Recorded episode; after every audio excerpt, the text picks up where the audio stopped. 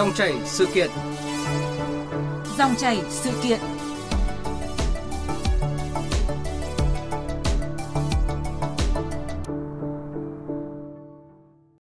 Thưa quý vị, thưa các bạn, vụ việc hai bảo mẫu bạo hành bé trai 17 tháng tuổi tử vong tại Hà Nội vẫn đang thu hút sự chú ý đặc biệt của dư luận.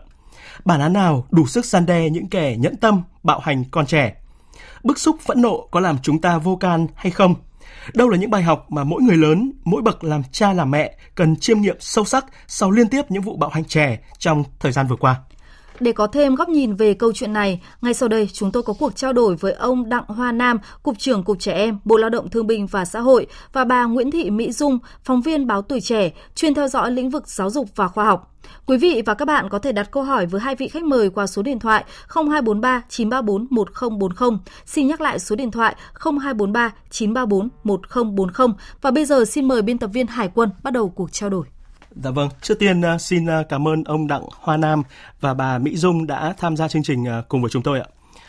Sốc, bàng hoàng, phẫn nộ đó là cảm xúc của rất là nhiều thính giả khi mà nghe lời khai của hai bảo mẫu Nguyễn Thị An và Nguyễn Thị Lành ở huyện Thường Tín Hà Nội trước cơ quan công an. Lý do sốc bạn đi lên ném vào thì là gì sao? Bạn cứ chạy ra ngoài cửa ấy. Em gọi mãi bạn không vào hay là em em gọi vào để làm gì? Gọi vào để vào trong thôi ạ bạn cứ ra ngoài cửa bạn đứng bạn khóc. Thì là em cũng chỉ là muốn cho bạn đi vào trong đấy thôi. Bé vào đến gần đến cửa ấy ạ. Thì là em cầm tay là em vứt cháu xuống dưới cái nền xốp ạ. Sau đó là em quát cháu thì cháu không lín em có tát cháu hai cái. Em có hành vi là dẫm lên đầu dẫm vào tay và đạp vào tay và dẫm lên tay cháu ạ. Vì là không lường trước được hậu quả sẽ xảy ra như thế này. Em rất hối hận vì đã để lại hậu quả đau lòng đau đớn cho gia đình và cháu ạ em xin nạn nhân gia đình nạn nhân tha thứ cho để em có thể làm lại cuộc đời để về nhà cho chồng cho con em ạ Thưa ông Đặng Hoa Nam ạ, ông có um, suy nghĩ như thế nào trước cái sự hối hận muộn màng, không lường trước được hậu quả khi đánh và ném bé trai 17 tháng tuổi? Liệu hai người trông trẻ này có đáng được tha thứ như là lời cầu khẩn vừa rồi hay không ạ? À, vâng, thưa các quý vị, ờ, tôi có thể khẳng định ngay rằng là bất cứ hành vi xâm hại trẻ em nào, gồm cả các hành vi bạo lực gây tổn hại cho trẻ em thì đều phải xử lý nghiêm minh theo chế tài của pháp luật. Đối với trẻ em càng nhỏ tuổi, đối tượng không có sức phản kháng, không có sức tự vệ thì hành vi gây tổn hại cho các em phải bị xem xét là tình tiết tăng nặng hình phạt. Trước pháp luật và trước các cơ quan tư pháp thì hành vi phạm tội, đặc biệt là tội xâm hại trẻ em phải được xem xét trên cơ sở hậu quả gây ra đối với trẻ em và ở đây vụ việc này đây là cái chết của đứa trẻ 17 tháng tuổi thì mọi lời khẩn cầu của kẻ phạm tội đều là quá muộn màng và không có nghĩa lý gì hết. Dạ vâng ạ. Chúng tôi cũng rất là muốn nghe ý kiến của bà Mỹ Dung ạ. À, chào uh, quý vị uh, thính giả. À, tôi thì tôi thấy là nhắc đến cái sự việc đấy thì thấy là rất là đau lòng. Phải nói rằng nếu mà nói về cái lý giải về cái hành động um, bạo lực vượt sức tưởng tượng đấy thì à, tôi và tất cả mọi người đều không không có nào có thể lý giải được. Bởi vì là chúng ta cũng nghĩ rằng bác hồ đều nói rằng là trẻ em như búp trên cành đúng không? Đối với một cái đứa trẻ thì hầu hết mọi người khi mà nhìn thấy trẻ em thì đều thấy là đều thấy là đáng yêu trẻ là để dỗ dành chứ mà không phải là để la mắng hay để đánh đòn. Chưa nói đến là cái hành vi bạo lực mà độc ác đến mức mà dẫm đạp mà làm sao để để các bạn đấy ờ, để bạn đấy tử vong như thế thì đó rằng đó là một cái tội ác. Tôi cho rằng đó là một cái tội ác và cái tội ác đấy phải được trừng trị ờ, thích đáng.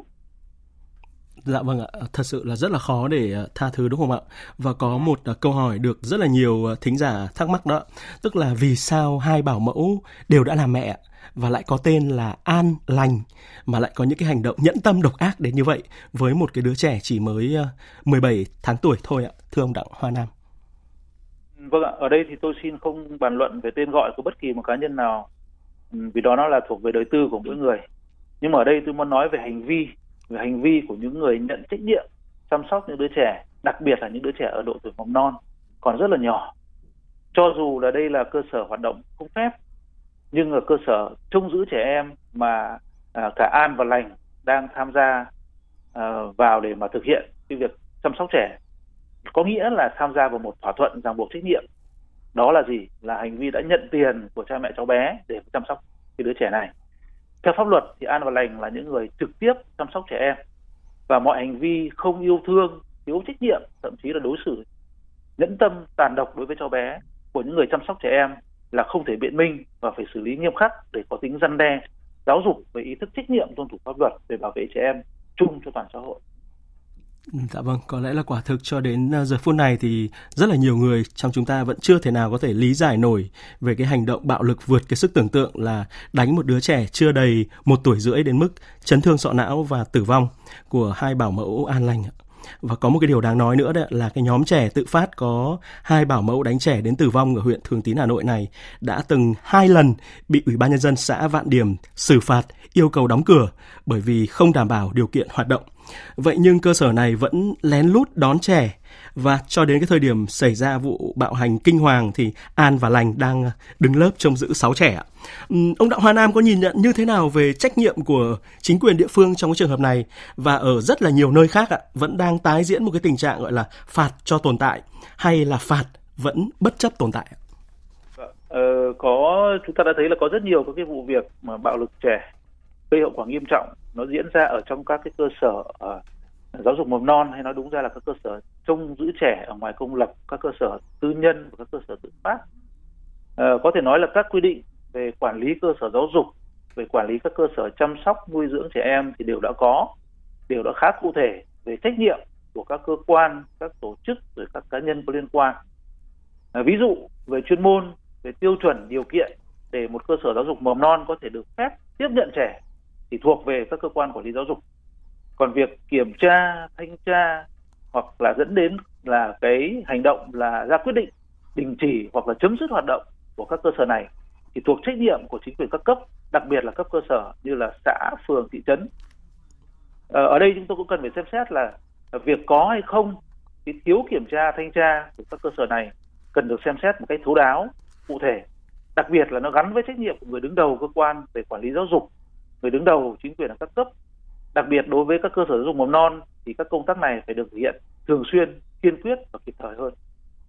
Ừ, dạ vâng. À, bà Mỹ Dung có bình luận gì thêm về cái hạn chế và cũng là cái sự tắc trách đã kéo dài rất là dai dẳng trong công tác quản lý giáo dục ở nhiều địa phương như vậy ạ?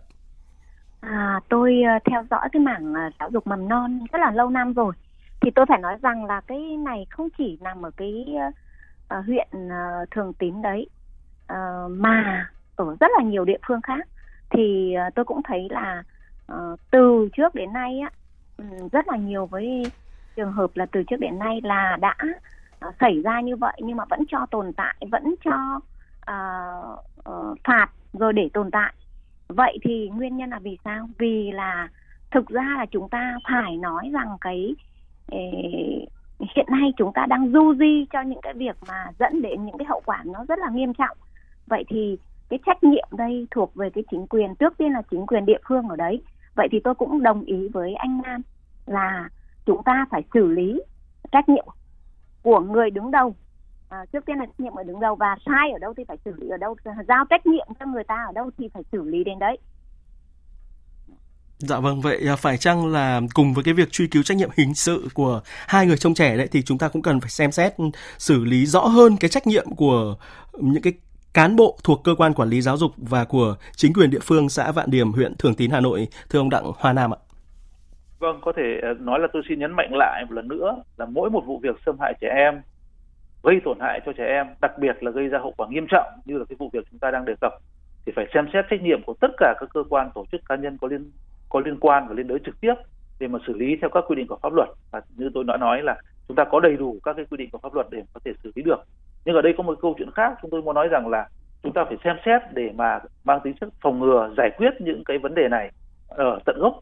ờ, trước mắt cũng như là lâu dài. Nó có một cái câu chuyện là cái việc mà thiếu quy hoạch thiếu đầu tư trong cái tốc độ đô thị hóa rất là nhanh hiện nay và chúng ta phát triển các cái khu công nghiệp các khu uh, tập trung đông người lao động đặc biệt là các nữ công nhân mà trong cái độ tuổi có con nhỏ nuôi con nhỏ.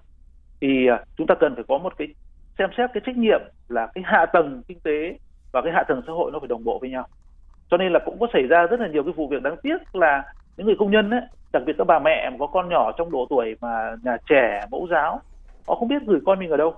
Họ không đủ tiền để đưa vào các cái cơ sở mà nó hoạt động có phép, nó chất lượng. Cho nên là để đảm bảo cái công ăn việc làm, đảm bảo các cái ca kíp thì họ đành phải gửi con mình vào những cơ sở như vậy. Và trong cái quá trình đi kiểm tra trước đây chúng tôi cũng đã nghe câu chuyện của một số chính quyền ở phường là họ nói rằng nếu mà chúng tôi mà đóng cửa những cái cơ sở mà hoạt động mà nó vi phạm nó không phép như thế, thì dẫn đến cái hậu quả là người lao động, là đặc biệt các bà mẹ là đến phản ứng với lại chính quyền phường và bây giờ nếu các ông đóng cửa thì tôi gửi con tôi ở đâu? Chúng ta cần phải xem trách nhiệm ở cấp nó cao hơn nữa về trách nhiệm về quy hoạch, trách nhiệm về phát triển các hạ tầng xã hội, trong đó đặc biệt là phát triển các cái cơ sở giáo dục mầm non. Nó phải đồng bộ với cái việc mà thu hút các cái nguồn lực lao động di cư từ những nơi khác về các khu công nghiệp, về các cái đô thị như vậy. Dạ vâng, à, bà Mỹ Dung có chia sẻ gì thêm về cái vấn đề mà ông ờ, Đặng Hoa Nam vừa mới đề cập đấy ạ? Cũng là một cái vấn đề mà rất là nhiều bậc phụ huynh có con nhỏ khá là bức xúc trước cái thực trạng bất cập của bậc ờ, giáo dục mầm non công lập đó không nhận trẻ dưới ờ, 18 tháng tuổi và khiến cho họ phải mang con đến gửi ở những cái điểm giữ trẻ không hội đủ những cái tiêu chuẩn cần thiết ạ. À, tôi cũng rất là đồng ý với anh Nam về cái vấn đề này bởi vì là thực tế thì tại thành phố Hồ Chí Minh ấy là à, là, cái thành phố đô thị lớn nhất cả nước thì cách đây cỡ khoảng 10 năm ừ, đã xảy ra những cái tình trạng tương tự như ở Hà Nội hiện nay. Và chúng ta biết rằng là khi mà những cái địa bàn mà uh, khu công nghiệp nhiều khu chế xuất khu công nghiệp nhiều thì cái tỷ lệ mà người nhập cư uh, và công nhân rất là đông. Vậy thì cái cơ sở hạ tầng uh, cơ sở giáo dục mầm non không có đủ để đáp ứng được các cái yêu cầu của người dân ờ, của công nhân ở đấy cho nên dẫn đến cái chuyện là những cái lớp mầm non tự phát. Đó cũng là một trong những cái nguyên nhân mà khiến cho các cái nhà quản lý ở địa phương họ không có dám mạnh tay. Bởi vì bây giờ nếu mà mạnh tay thì chúng ta thì các con công nhân họ gửi ở đâu? Và phải rõ ràng rằng à, chúng ta ngoài cái trách nhiệm của địa phương thì chúng ta phải tính đến cái chuyện là bây giờ trong cái quá trình mà đầu tư về hạ tầng về khu công nghiệp khu chế xuất phải các cái uh, cơ sở công nghiệp đấy phải đầu tư được cái cơ sở giáo dục mầm non. Như thế nào cơ sở hạ tầng ra làm sao? Ngoài ra đây cũng là vấn đề cho cho cho thành phố Hà Nội và những cái địa phương mà có cái khu công nghiệp khu chế xuất rất là nhiều. Bởi vì là tại thành phố Hồ Chí Minh á như cái trường hợp tại thành phố Hồ Chí Minh hiện nay á và trước đây á trước đây họ đã giải bài quyết bài toán về khu công nghiệp mà về khu công nghiệp khu chế xuất phải có các cái cơ sở mầm non rất là tốt à, vậy là Hà Nội phải học tập thành phố Hồ Chí Minh ở trong những điểm đấy để làm sao cho công nhân họ có thể yên tâm gửi con. Mặt khác tôi cũng nghĩ là à, ở đây còn là vấn đề sao? Vấn đề chúng ta phải à, có thêm những cái à, những cái hỗ trợ cho những bà mẹ vừa sinh con nhỏ để làm sao họ có thể là có khả năng uh, nuôi con trong cái vòng dưới 6 tháng tuổi hoặc là trên dưới một năm thì như thế nào để cho làm sao mà trẻ con đến trường á thì là nó nó an toàn hơn hiện nay. Ngoài ra tôi cũng nghĩ là đối với các cái cơ sở giáo dục mầm non hiện nay nếu như tự phát thì cái ngành giáo dục họ phải làm thế nào để mà uh, cái văn hóa của trong cái cái cái các cái cơ sở mầm non ngoài công lập đấy tiếp cận được với những cái biện pháp uh, giáo dục mà mà mà các cái cơ sở mà uh, được cấp phép á, ờ, nếu như mà cho tồn tại thì tồn tại làm sao để mà đảm bảo an toàn cho trẻ? Chứ không thể nói là cái một cái vụ việc như này chúng ta đi theo rồi chúng ta giải quyết. Thế là xong là chìm xuồng mà phải giải quyết bài toán lâu dài để bảo vệ trẻ em. À, theo tôi là như thế. Dạ vâng, rõ ràng là chúng ta cần những cái giải pháp căn cơ và bền vững hơn rất là nhiều cái việc là chỉ đi giải quyết từng sự vụ như thế này. Và có một cái thực tế đáng buồn đấy ạ, đó là trong lúc mà cơ quan chức năng vừa mới truy cứu trách nhiệm hình sự của hai người trông trẻ khiến một bé trai 17 tháng tuổi tử vong ở huyện Thường Tín Hà Nội thì à, cơ quan công an thành phố Rạch Giá tỉnh Kiên Giang cũng vừa ra quyết định khởi tố vụ án khởi tố bị can đối với một cô giáo mầm non cơ sở Phù Đồng vì có hành vi là dùng thìa và dùng tay đánh một bé 4 tuổi đến chảy máu. Và đau lòng hơn là sự việc một thầy giáo ở trường tiểu học Thụ Lộc, huyện Lộc Hà của tỉnh Hà Tĩnh cũng vừa thừa nhận trước cơ quan chức năng là sàm sỡ học sinh lớp 5 và có hành vi quan hệ tình dục với một học sinh lớp 7. Ông Đặng Hoa Nam có bình luận gì về cái mức độ phức tạp của các cái vụ bạo hành, xâm hại trẻ em ở rất nhiều môi trường với các cái cấp độ khác nhau?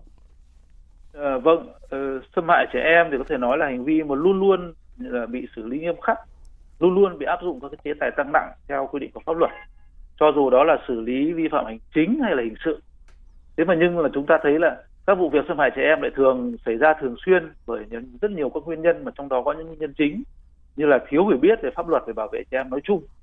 à, rồi là thiếu kiến thức thiếu các kỹ năng về chăm sóc bảo vệ trẻ em coi trẻ em là cái đối tượng phụ thuộc đối tượng yếu thế để nó có thể dồn chút để áp đặt những cái cơn nóng giận những cơn bực tức những sự hận thù và những cái ham muốn vô lý vô luân lên một cái đứa trẻ. Đặc biệt là không chỉ ở Việt Nam và rất nhiều quốc gia khác mà một cái uh, một cái hiện tượng khá là phổ biến ấy là cha mẹ giáo viên rồi những người chăm sóc trẻ em những người mà tiếp xúc trực tiếp với trẻ thường xuyên lại là những cái người có nguy cơ mà gây xâm hại cho trẻ nhiều nhất. Chính vì vậy cho nên là mỗi một cái vụ việc xâm hại trẻ em uh, do người thân do người có trách nhiệm đáng lẽ là phải yêu thương chăm sóc trẻ mà nhưng mà lại gây hại cho trẻ thì thường là rất là phức tạp và nó gây bức xúc gây phẫn nộ trong dư luận xã hội Dạ vâng, như ông Đặng Hoa Nam vừa mới phân tích ạ, rõ ràng là ai cũng biết cái việc ờ, đụng đến trẻ em thì đều sẽ bị xử phạt rất là nặng. Vậy nhưng ờ, theo bà Mỹ Dung thì tại sao vẫn liên tiếp xảy ra các cái vụ bạo hành và xâm hại trẻ em như vậy ạ?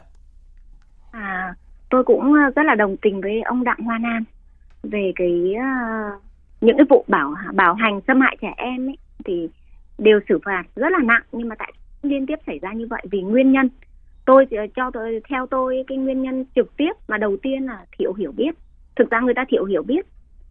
Phải nói rằng ngay cả cái vụ việc của an và lành đấy thì các cô cũng nghĩ rằng là dạy ờ,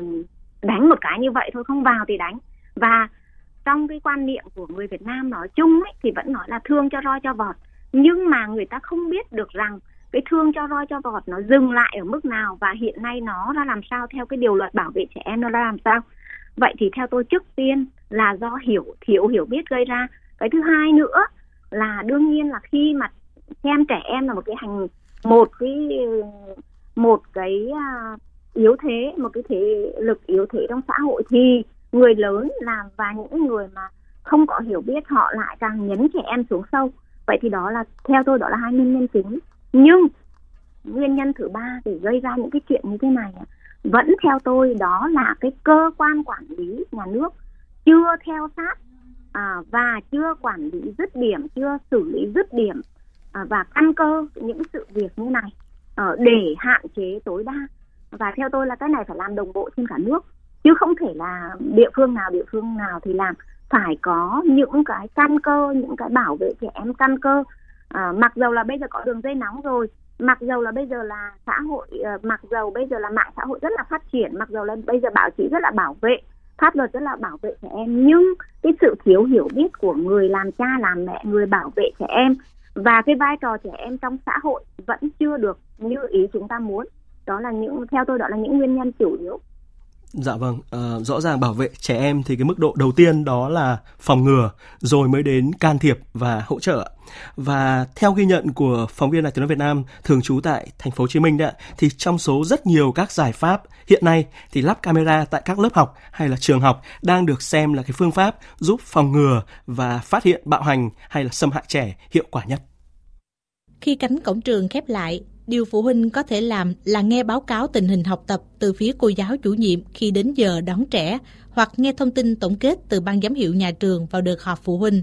Còn lại, họ chỉ biết dựa vào niềm tin rằng giáo viên khi chọn ngành mầm non sẽ rất tâm huyết và yêu trẻ. Sẽ không ai ngờ một người lớn nỡ la mắng chứ nói gì là bạo hành những đứa trẻ ngây thơ. Vì suy nghĩ này nên khi các vụ bạo hành mầm non bị phanh phui, dư luận cảm thấy sốc và phẫn nộ.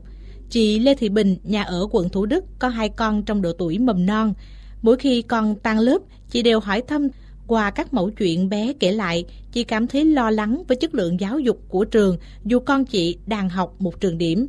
Xưng hô với trò bằng mày tao, hù dọa học sinh, lớn tiếng hay cáu gắt với trẻ là cách mà giáo viên đã và đang làm với con chị cũng như nhiều học sinh khác. Theo chị Bình, việc lắp camera tại hệ thống trường mầm non cả công lẫn tư sẽ giúp cha mẹ học sinh an tâm hơn, sớm phát hiện tiêu cực nếu có. Phụ huynh muốn yên tâm thì phải nhìn thấy tận mắt là con mình được đối xử như thế nào và mình cũng muốn là thường kỳ hoặc là định kỳ thì các trường công cũng nên cho một hai giờ để phụ huynh tham gia cùng học với con để xem là các cách dạy như thế nào và cái cách sinh hoạt của bé trong lớp như thế nào và đặc biệt nữa là phụ huynh cũng phải được uh, trao đổi về phương pháp dạy học với thầy cô. Nhiều phụ huynh tại thành phố Hồ Chí Minh tán thành với suy nghĩ này. Họ cho rằng khi biết mình bị giám sát, các giáo viên sẽ tự kiềm chế bản thân để có những hành vi chuẩn mực, tạo điều kiện tốt nhất cho trẻ phát triển. Cùng với việc tăng cường giám sát bằng phương tiện kỹ thuật, theo chị Phan Thị Nga, một phụ huynh tại quận Bình Tân, vai trò của ngành giáo dục đào tạo cũng cần được thể hiện nhiều hơn. Điều quan trọng là kiểm tra, giám sát phải có trách nhiệm, chứ không thể cứ làm qua loa. Ngành giáo dục phải tiếp tục tăng cường cái sự kiểm tra giám sát kiểm tra đột xuất kiểm tra thường xuyên ở các trường để nắm được cái tình hình và nếu mà phát hiện thì phải xử lý thật nghiêm đối với những cái cô giáo đấy một phụ huynh mà đặt vào trường hợp mà có con em bị như vậy thì thực sự rất là rất là bức xúc tại vì nó sẽ ảnh hưởng đến tâm lý của trẻ rất là nhiều đến cái sự phát triển nhân cách của trẻ À, thưa ông Đặng Hoa Nam, à, ông có đánh giá như thế nào về cái đề xuất là nên à, bắt buộc lắp camera tại hệ thống trường mầm non cả công lập lẫn tư thục và các cái bậc học cao hơn để có thể à, tăng cường cái khả năng giám sát và phát hiện kịp thời các cái vụ bạo hành xâm hại trẻ nếu có? Vâng, tôi thấy thì cái đề xuất này đã có từ lâu rồi và không khó thực hiện trong cái điều kiện hiện nay cả về kinh tế lẫn xã hội à, về các cơ sở pháp lý khác và nó cần phải nhanh chóng trở thành quy định bắt buộc đối với các cơ sở chăm sóc nuôi dưỡng trẻ em nói chung và các cơ sở à, giáo dục mầm non nói riêng. Có nhiều ý kiến khác nhau về việc lắp một cái camera giám sát này, nhưng mà theo tôi thì việc gì có lợi cho trẻ em, đặc biệt là cho việc phòng ngừa xâm hại trẻ em mà không vi phạm các quy định pháp lý khác về quyền con người nói chung, về quyền trẻ em nói riêng thì chúng ta phải làm và làm ngay. Vấn đề ở chỗ là thông tin, hình ảnh của cái hệ thống camera này thì được quản lý, được sử dụng trong phạm vi như thế nào thì cần phải có những quy định cụ thể ở về phía góc độ nhà trường, thỏa thuận với phụ huynh và các góc độ pháp lý khác. Dạ vâng ạ. Còn bà Mỹ Dung có ủng hộ đề xuất này à, hay không ạ? À, tôi thì tôi rất là ủng hộ bởi vì thực tế là hiện nay tại thành phố Hồ Chí Minh các cái trường mầm non tư thục mà để có cái lượng à, à, học sinh nhiều thì người ta đều lắp camera hết gọi là camera giám sát tôi cũng đồng ý rằng là hiện nay cái việc mà chúng ta lắp camera trong các trường công lập hay trường tư thục hay trường mầm non thì đều là gì? Nhằm mục đích là để uh, làm sao bảo vệ trẻ em tốt hơn và cũng không ảnh hưởng đến cái tài chính của phụ huynh. Đấy thì tôi thấy là cái này nó rất là thuận tiện trong cái điều kiện hiện nay. Cho nên là tôi cũng mong rằng uh, cái, cái quy định này sớm được các hội đồng nhân dân các tỉnh uh, các thành phố uh, xem xét và đưa vào cái quy định chung. Nếu mà chưa có cái quy định trong cả nước thì nên là cái quy định của của của thành phố trước tiên như những cái đô thị lớn như ờ, Hà Nội, Thành phố Hồ Chí Minh hay Hải Phòng hay Đà Nẵng, vân vân. Dạ vâng, à, trở lại với vụ à, bạo hành bé trai 17 tháng tuổi dẫn đến tử vong, thì cơ quan cảnh sát điều tra công an huyện Thường Tín Hà Nội đã khởi tố bị can đối với hai người phụ nữ trông trẻ. À, một cái bản án nghiêm khắc trừng trị những kẻ nhẫn tâm thì chắc chắn là sẽ tạo một cái sức gian đe lớn ạ. Vậy nhưng có lẽ đó là chưa đủ. À, trước những cái cơn thịnh nộ lớn của dư luận khi mà xảy ra các cái vụ bạo hành trẻ thì ờ, chúng tôi lại nhớ đến tựa sách nổi tiếng của giáo sư Đặng Hoàng Giang đó là bức xúc thì không làm ta vô can. Theo ông Đặng Hoa Nam thì đâu là những cái bài học mà mỗi người lớn cũng như là mỗi bậc làm cha làm mẹ cần chiêm nghiệm sâu sắc sau ờ, liên tiếp những cái vụ bạo hành trẻ em thời gian qua? Vâng, tôi muốn nói, nói đến trách nhiệm bảo vệ trẻ em của các bậc cha mẹ và của các thành viên ở trong gia đình. Đây không chỉ là trách nhiệm về mặt đạo lý mà giờ đây đã là trách nhiệm pháp lý và đã được luật hóa tôi khẳng định như vậy. Muốn bảo vệ con em mình thì các gia đình rồi các bậc cha mẹ các bậc ông bà phải quan tâm đến mọi diễn biến dấu hiệu khác thường về thể chất về tinh thần về tâm lý của đứa trẻ. Như là một vị phụ huynh ở thành phố Hồ Chí Minh như một bà mẹ thành phố Hồ Chí Minh vừa mới đề cập và phải cần phải chủ động để mà học hỏi cập nhật những kiến thức và kỹ năng về bảo vệ trẻ em. Ờ, tôi thì tôi thấy rằng những kiến thức kỹ năng này hiện nay không thiếu được phổ biến và được giáo dục trên khá nhiều các kênh khác nhau qua sách, qua tài liệu, qua trên các phương tiện truyền thông đại chúng, rồi trên các mạng xã hội của các cơ quan, các tổ chức về bảo vệ trẻ em. Mặt khác thì tôi cho rằng là các cơ quan tổ chức bảo vệ trẻ em cũng cần phải tăng cường hơn cái việc truyền thông giáo dục đến từng gia đình, từng trường học, lớp học, từng cộng đồng dân cư về các kỹ năng về phòng ngừa và phát hiện sớm các cái dấu hiệu các nguy cơ mà trẻ bị xâm hại, đặc biệt là trẻ bị bạo lực hay là xâm hại tình dục. Trong một số cái vụ việc trẻ em bị xâm hại thì chúng ta cũng cần xem xét đến trách nhiệm bảo vệ trẻ em của cha mẹ hoặc là của người nhận trách nhiệm chăm sóc trẻ em thay cho cha mẹ hoặc cùng với cha mẹ. Cũng đã có cái nhiều vụ việc, vụ án xâm hại trẻ em thì chúng ta thấy rằng là rõ ràng cha mẹ thiếu sự quan tâm, thiếu sự theo sát, thiếu kiểm tra phát hiện những cái dấu hiệu bất thường của đứa trẻ, của cái việc chăm sóc đứa trẻ khi mà đứa trẻ rời khỏi cha mẹ. Nên dẫn đến những với trường hợp là đứa trẻ bị xâm hại, bị bạo lực trong một thời gian dài, các hành vi xâm hại lặp đi lặp lại, dẫn đến hậu quả nghiêm trọng và cái vụ việc chúng ta đang nói ở xã Vạn Điểm, huyện Thường Tín, Hà Nội cũng là một cái trường hợp như vậy. Dạ vâng, chúng tôi cũng rất là muốn nghe ý kiến của bà Mỹ Dung ạ. À, tôi thì tôi cũng rất là đồng ý với cái ý kiến của ông Đặng Hoa Nam. À, ừ, tôi thấy là trước tiên ấy, như người ta đã nói rằng là mỗi bà mẹ là một bác sĩ tốt nhất của con mình. Vậy thì ở đây là mỗi bà mẹ, mỗi ông bố cũng là một cái người gọi là thầy, người cô tốt nhất của con mình, thầy cô trong mọi việc. Vậy thì theo tôi là vì sao lại như thế? Bởi vì là chúng ta biết rằng nếu như mà chúng ta đi chọn trường cho con hoặc là chọn lớp cho con, chúng ta chú ý một chút thôi về những cái điều kiện cơ sở vật chất, về cái việc chăm sóc thầy, chăm sóc con của các cô giáo như thế nào, về cái việc ăn ngủ của con nó làm sao, điều kiện nó làm sao, giấy phép nó làm sao thì ờ, đấy là cái đầu tiên mà chúng ta có thể tránh được cái rủi ro đầu tiên là rủi ro về mặt pháp lý cho con đúng không ạ? Uh, cái thứ hai nữa theo tôi rằng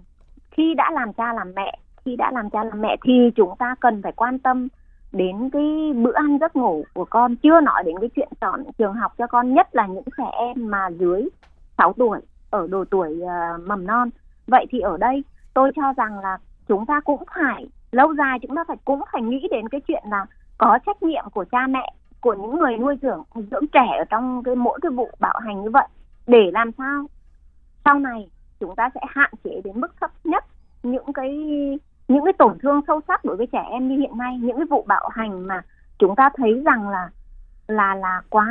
um, sức tưởng tượng của của chúng ta. Và như vậy là ảnh hưởng đến cả cái cái thế hệ tiếp theo của Việt Nam bởi vì là trẻ em là tương lai của đất nước mà. Cho nên theo tôi tôi nhấn mạnh lại rằng tôi cho rằng trong này vẫn có trách nhiệm của những người làm cha làm mẹ. Chúng ta phải chiêm nghiệm sâu sắc hơn và rút ra những cái bài học cho mình. Thông qua đó chúng ta sẽ phải làm việc trực tiếp với các trường làm việc trực tiếp với các cơ quan quan chức này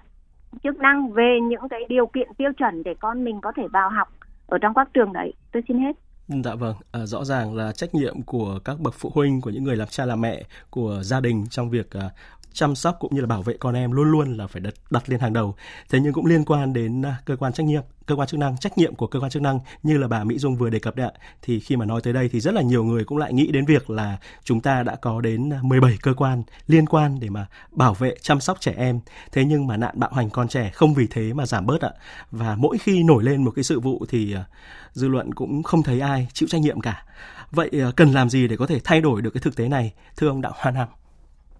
Vâng, xin thưa là 17 cơ quan có trách nhiệm bảo vệ trẻ em, có trách nhiệm trong việc phòng chống rồi giải quyết các vấn đề xâm hại trẻ em được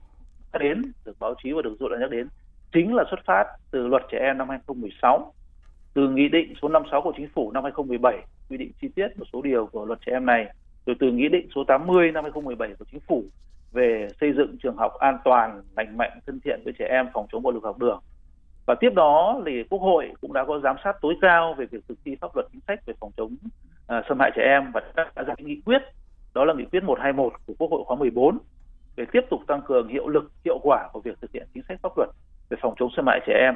Cũng đã chỉ ra rất là cụ thể trách nhiệm của các cơ quan các tổ chức kể cả các tổ chức chính trị xã hội của chính quyền các cấp của người đứng đầu. Vậy thì tôi cho rằng là khi một vụ việc xâm hại trẻ em đã xảy ra và như vụ việc chúng ta nhắc đến ở đây và rất nhiều vụ việc khác thì hoàn toàn có thể chỉ rõ và xử lý trách nhiệm của các cơ quan, các tổ chức, các cá nhân có liên quan. Vấn đề ở chỗ là các cơ quan có thẩm quyền, rồi chính quyền các cấp theo thẩm quyền về xác minh, về kiểm tra, về thanh tra, về điều tra, có làm rõ, có xử lý kiên quyết và đến cùng hay không mà thôi. Dạ vâng, còn quan điểm của bà Mỹ Dung ạ? Tôi thì uh, tôi thấy là có cái sự trồng chéo về cái quản lý ở đây. Vậy thì chúng ta là phải có cái ừ, thực sự làm chúng ta phải ờ, có cái phân cấp trong cái quản lý ờ, và phân quyền trong quản lý. Vậy thì phân cấp phân quyền quản lý để làm sao cho có người ừ, thực sự là theo sát trẻ em. À, đương nhiên như như tôi đã nói ở đây thì chúng ta có rất là nhiều cái đơn vị liên quan để chịu trách nhiệm trong cái trong trong cái bảo vệ à, an toàn trẻ em hiện nay. Nhưng à, theo tôi là lâu dài, luật pháp phải quy định, phân cấp và phân quyền cụ thể cho những cái đơn vị nào. Để sau đó, nếu có những cái sự vụ xảy ra mà đặc biệt có những có những sự vụ hoàng, hàng loạt để chúng ta phòng ngừa trong tương lai, thì chúng ta phải có phân cấp, phân quyền cụ thể. Dạ vâng ạ. Một lần nữa xin được à, cảm ơn ông Đặng Hoa Nam, Cục trưởng Cục Trẻ Em Bộ Lao động Thương binh và Xã hội và bà Nguyễn Thị Mỹ Dung, phóng viên của báo Tuổi Trẻ đã bàn luận cùng chúng tôi.